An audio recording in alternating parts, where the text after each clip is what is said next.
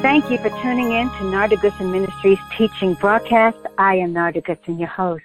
And today I have a word from the Lord, and this word will transform your life if you apply the principles of God's word through faith and obedience.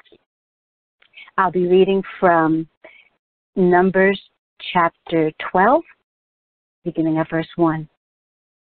Miriam and Moses and Aaron spoke against Moses because of, of the Ethiopian woman whom he had married.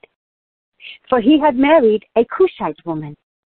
And they said, Has the Lord indeed spoken only through Moses? Has he not spoken through us also? And the Lord heard it. Father, with no condemnation, but with love and truth, with clarity of thought and brevity of speech and in boldness, let this word be uttered. Because you sit as the refiner's fire, working and melting away all the things that are living within us that are unlike you. We give you permission today to dig deep into our hearts, invade our secret chambers, go into our secret vaults, into our dresser drawers, and into our closets where the masks of pretentiousness and hypocrisies are dwelling, and anywhere that they have made our hearts their home. Strip us, refine us, purify us, cleanse us from our sinful and wicked ways. We ask that you reveal your mind to us. Communicate your heart so that so that we may know what your perfect will is I ask that you shatter our ignorance with your knowledge, pulverize our ideologies, tear down our theories, our presumptions and assumptions, and strip us of religious habits and powerless rituals. Invade our religious mind- mindset and uproot any false teaching.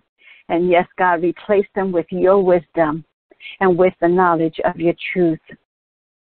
Create, O oh God, in us a clean heart and renew a right spirit within us. And now, Father, let the words of my mouth and the meditation of my heart be acceptable in thy sight, O Lord, my strength and my redeemer. In Yeshua's name, the name that is above every name, that beautiful name. Amen and amen. Now, in Numbers chapter 12, the scene opens in a tent excuse me. And we are saddened to find that those who are closest to Moses are found secretly grumbling and rebelling behind his back. Moses found himself to be the tabletop discussion and subject of slander. Aaron, who is Moses' brother, is the high priest, and Miriam is a prophetess, the leader of the women of Israel, and she's also Moses' sister. Now, why is all of this important? Why is this conversation in a tent relevant that a message has to be in effect? Because God is placing his finger on the inside of us, his people. The part of man, the part of us that man truly cannot see, but the inward part of us that God does see. And it is also important to note that in this topic of discussion, we are probing uh, into the lives of three of Israel's leaders. So it's vital because it centers around the character of our hearts and around leadership. And God wants us to be a people of character. Amen. You see, for too long we've played the part, we've looked the part, we've talked the part, we've preached the part, we've even sung and danced the part. And yes, we've even shouted the part. But now, today, it's time to be the part by walking and living it in spirit and in truth. And as we take a closer look into this passage of scripture, my prayer is that we recognize where we have fallen short with people and repent, you know, and change so that we can follow the same example of Moses because how he handles the situation is really something to be commended and definitely modeled after in every good way. May we learn to handle our accusers, those who slander us and chew our names like bubblegum, in a biblical and scriptural manner, in a way that is pleasing to Abba.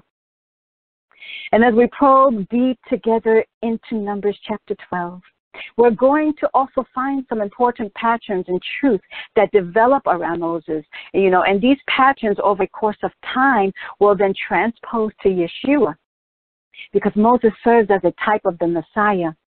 He is serving as a mediator uh, for God the Father and for the nation of Israel, as will be the Messiah later on. So we find in Numbers 12 evil accusations being brought against this man of God named Moses. And it is by his own brother and sister. And the first disgruntle we hear in, is found in verse 1, where Aaron and Moses, and, sorry, and Miriam spoke against Moses because he had married a Cushite, an Ethiopian woman. Now, we are not told what their contention was with the wife exactly, but the fact that the scriptures point out that she was, you know, not just a woman or a wife, but a, a Cushite woman, you know, that that that that Ethiopian woman he married. So let's keep it real because y'all know how we do, and God has uh, heard everything you've had to say. So let's not pretend, because the quickest way for for us to get our deliverance is to admit that it is there. Okay. Now carrying along, by the very nature of the tone, it denotes it may have been a racial issue. Moses, you know, he chose to marry a foreigner, a woman who was not born within the Israelite community. Now, Numbers chapter 11 had just occurred. And if you don't know anything about Numbers chapter 11, it was a hot mess over there. And so y'all need to go and read it. But in short, God had sent fire to their camps because the, the mixed multitude went lusting after Egypt and its food. And this unthankful, ungrateful, unholy complaint, it, it caused such a ruckus that it, it, it destruction and even death came upon Israel's camp because of it. So for Moses to, you know, have taken a foreigner to wife, you know, probably would have been a sensitive issue right about now. Okay. Now, though verse 1 seems to be the catalyst for their rebellion, it is not the real issue. It's not the underlying core issue. Isn't it just like human nature? You know, when we have a problem with someone, we usually group ourselves with others to support the claim, you know? And then never take it to the person that they're grumbling about. They hide in the tent. But somebody say, and the Lord heard it. Mm-hmm. But the disdain for the Ethiopian uh, Cushite wife is an indication of something more malignant, more hideous masquerading on the inside of Miriam and Aaron's heart.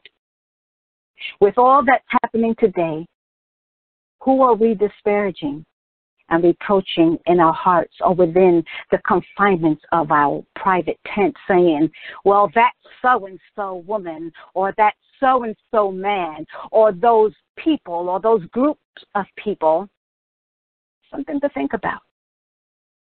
When we go to verse 2, we find that there is a rhetorical question being asked. The real reason for Miriam and Moses' bashing and lashing out at Moses was not really the wife at all, okay? Even though it did expose the genuine feelings you know, hot and heated situations usually have a way of exposing uh, the uglies in our heart. And if you don't believe me, go to Facebook and go to Twitter and look at the timelines, and you'll see it from the very ones who profess to be a child of God's kingdom.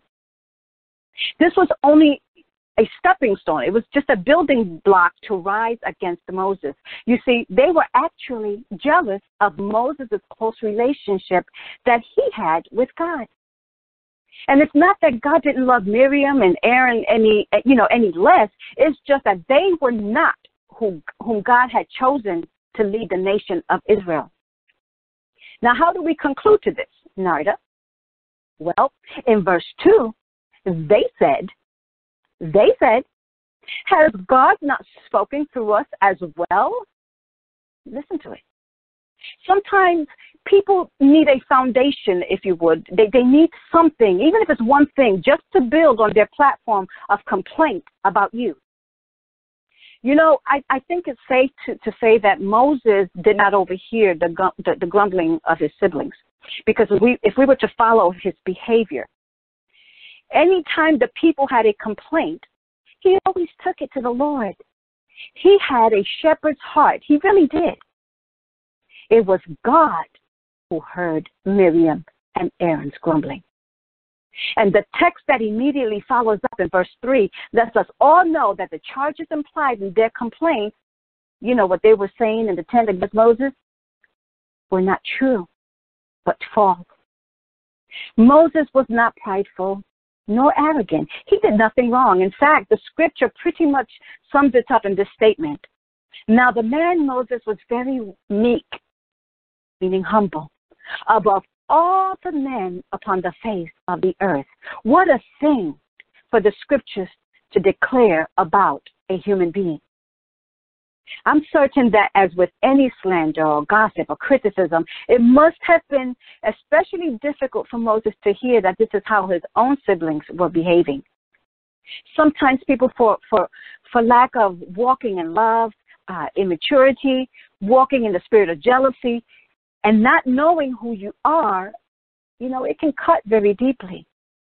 And you know, this wound didn't even come from the foreigners who had now had, you know, who had now mingled among them.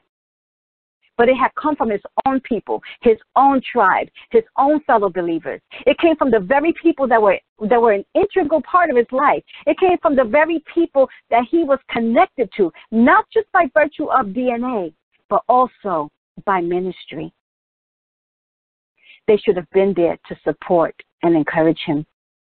Moses, the man who used his position to intercede for all, for all of Israel in Exodus 32:30, when God would have wiped them out for their wickedness.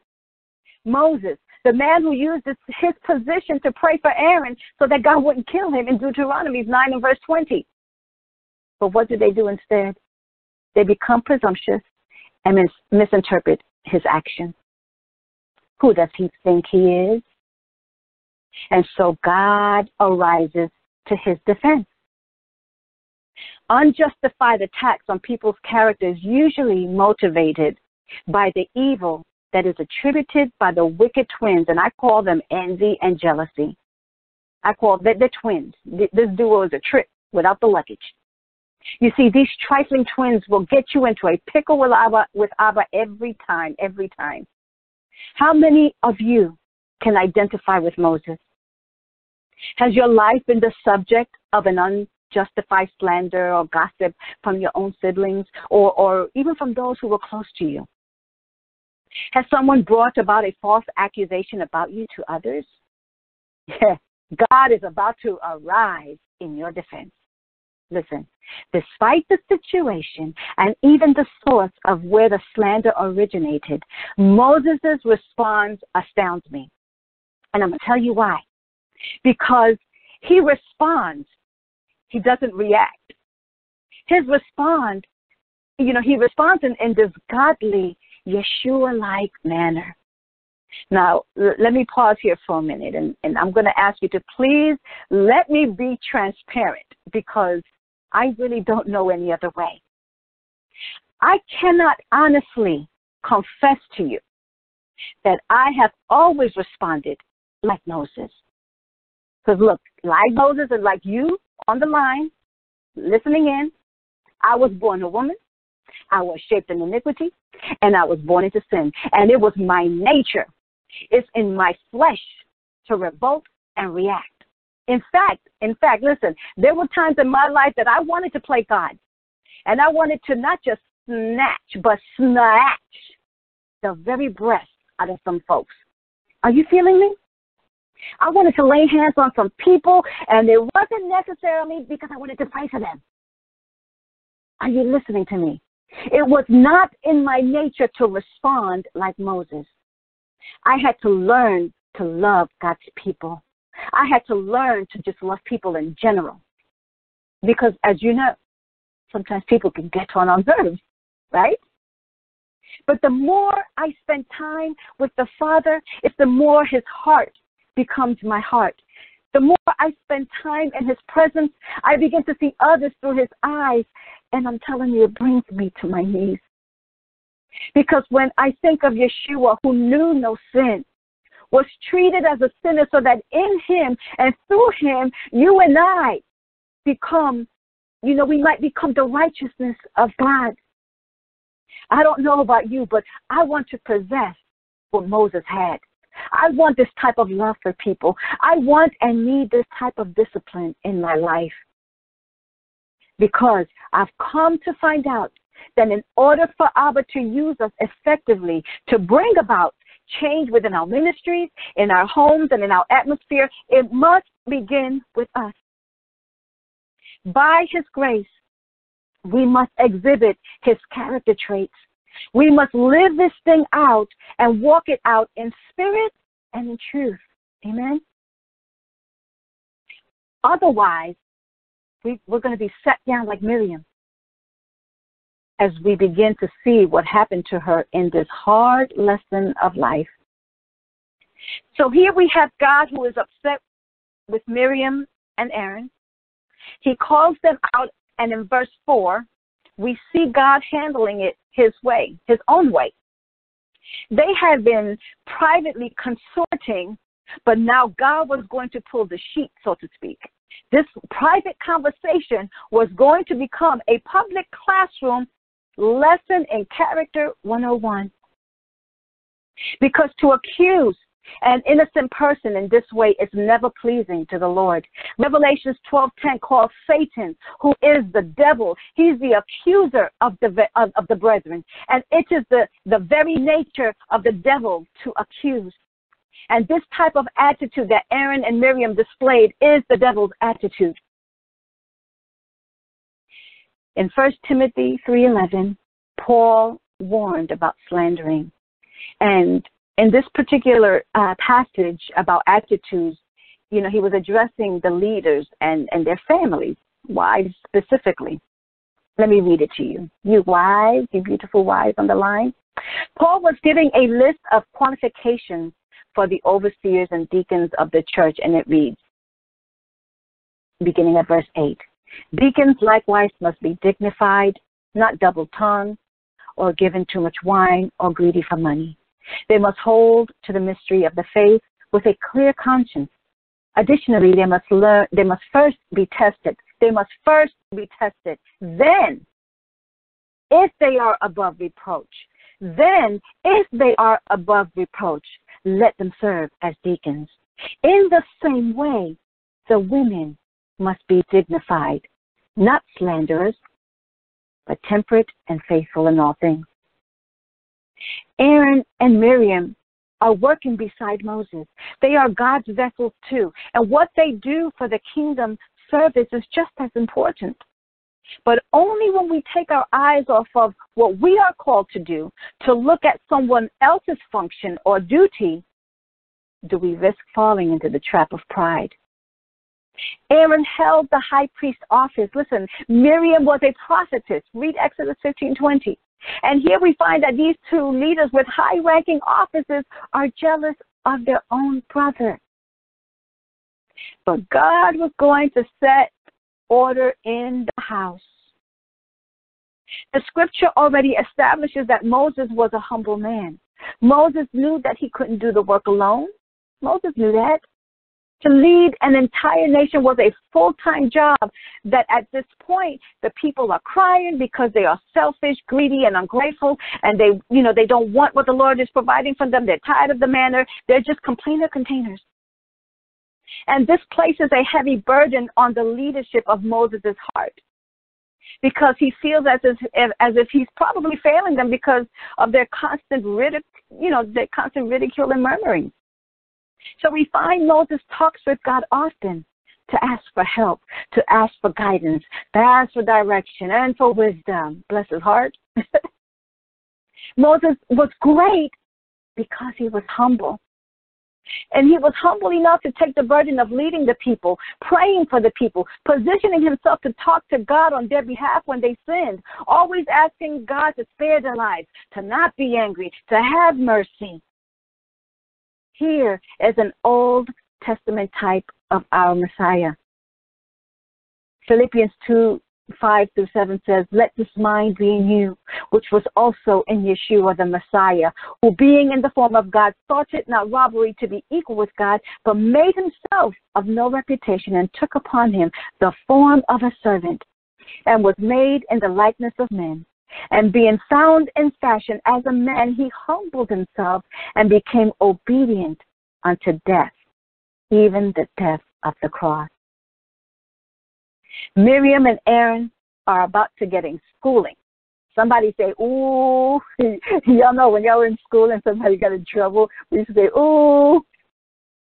This lesson is so important because when leaders sin, it literally affects the people they lead. This story should serve as a reminder to all leaders of today's church. And so now we enter into God's courtroom because he calls them out.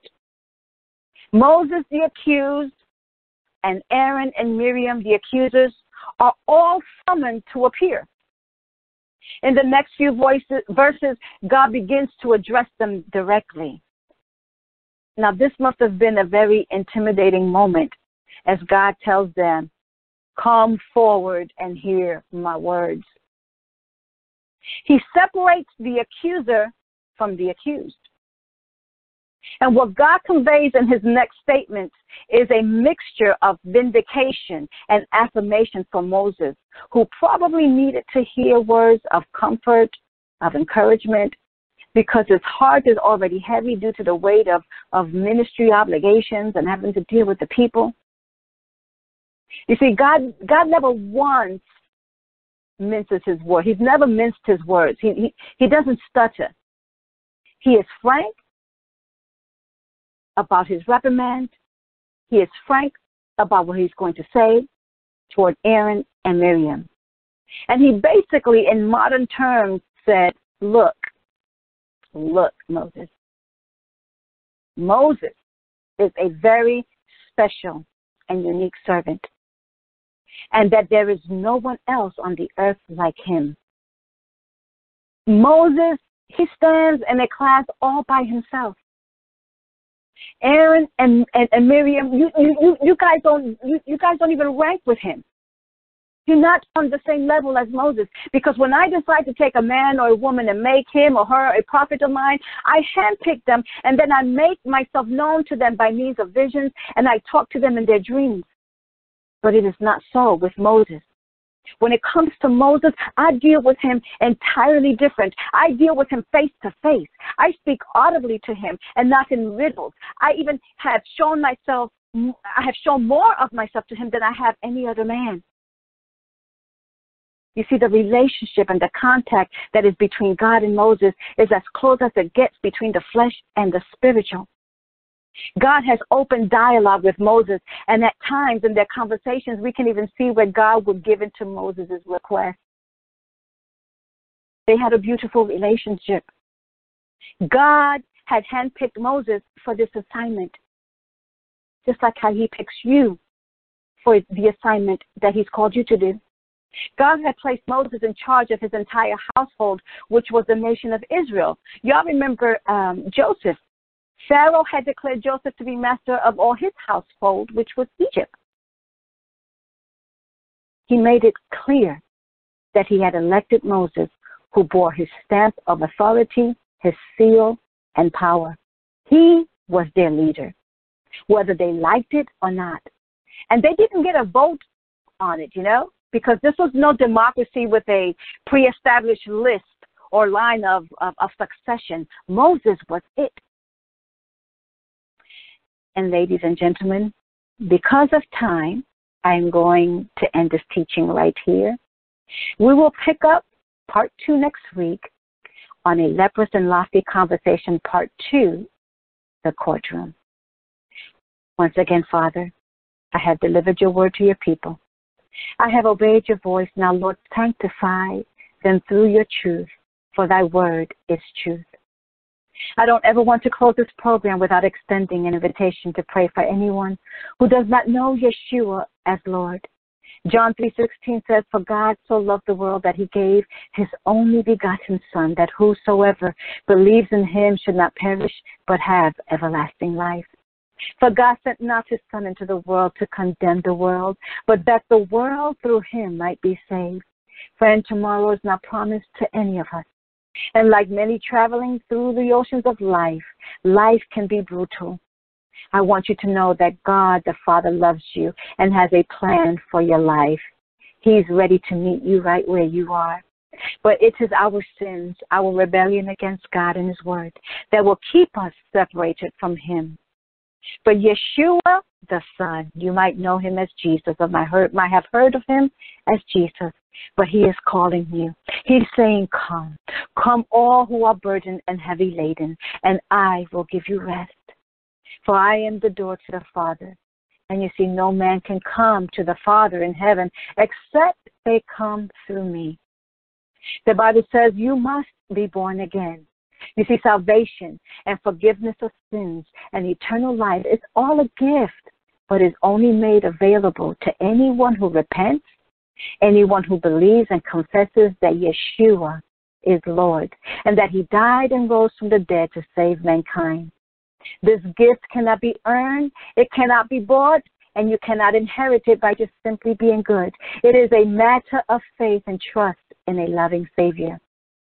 And if this is you, if you would like to receive Yeshua into your heart, I want you to pray this prayer with me. Say, Heavenly Father, I come to you in the name of your Son Yeshua. Your word says, Whosoever shall call on the name of the Lord shall be saved. I am calling on you right here and right now. I ask you to forgive me of all my sins. Wash and cleanse me in your blood. I ask you to come into my heart and be Lord over my life. And according to your word, I now confess with my mouth the Lord Yeshua, and I believe in my heart that you have raised him from the dead. I confess and declare that Yeshua is Lord of my life today. I thank you for the gift of salvation through the blood that was shed on Calvary's cross. And by faith, I now receive this gift of eternal life. In Yeshua's name, I am saved. Amen and amen. If you have prayed this prayer with your whole heart, I want to welcome you into the family of God. This is the beginning of a new journey, a new you. God has now redirected your ship of life, but you will need discipleship. You need to be with other believers where you can grow and learn more about this loving God and His Word. We would love to connect with you. If you don't have a home church and you live in the Grayson County, North Texas region, I recommend to you God's House of Faith and Worship Center located at 320 North, Stra- North Travis Street in Denison, Texas, where uh, Dwight Thomas is the senior pastor. This is a biblically sound and thriving ministry. Please use the contact links on our social media pages or website to let us know your testimony and how this ministry has influenced your life. To learn more, please visit www.nardagoodson.com. Thank you for tuning in to Narda Goodson Ministry teaching broadcast. I am Narda Goodson, your host. Be sure to tune in next week, same time, same place, for another powerful, life changing, burden removing, yoke destroying, anointed word of God, where Yeshua is Lord, and of his kingdom there shall be no end.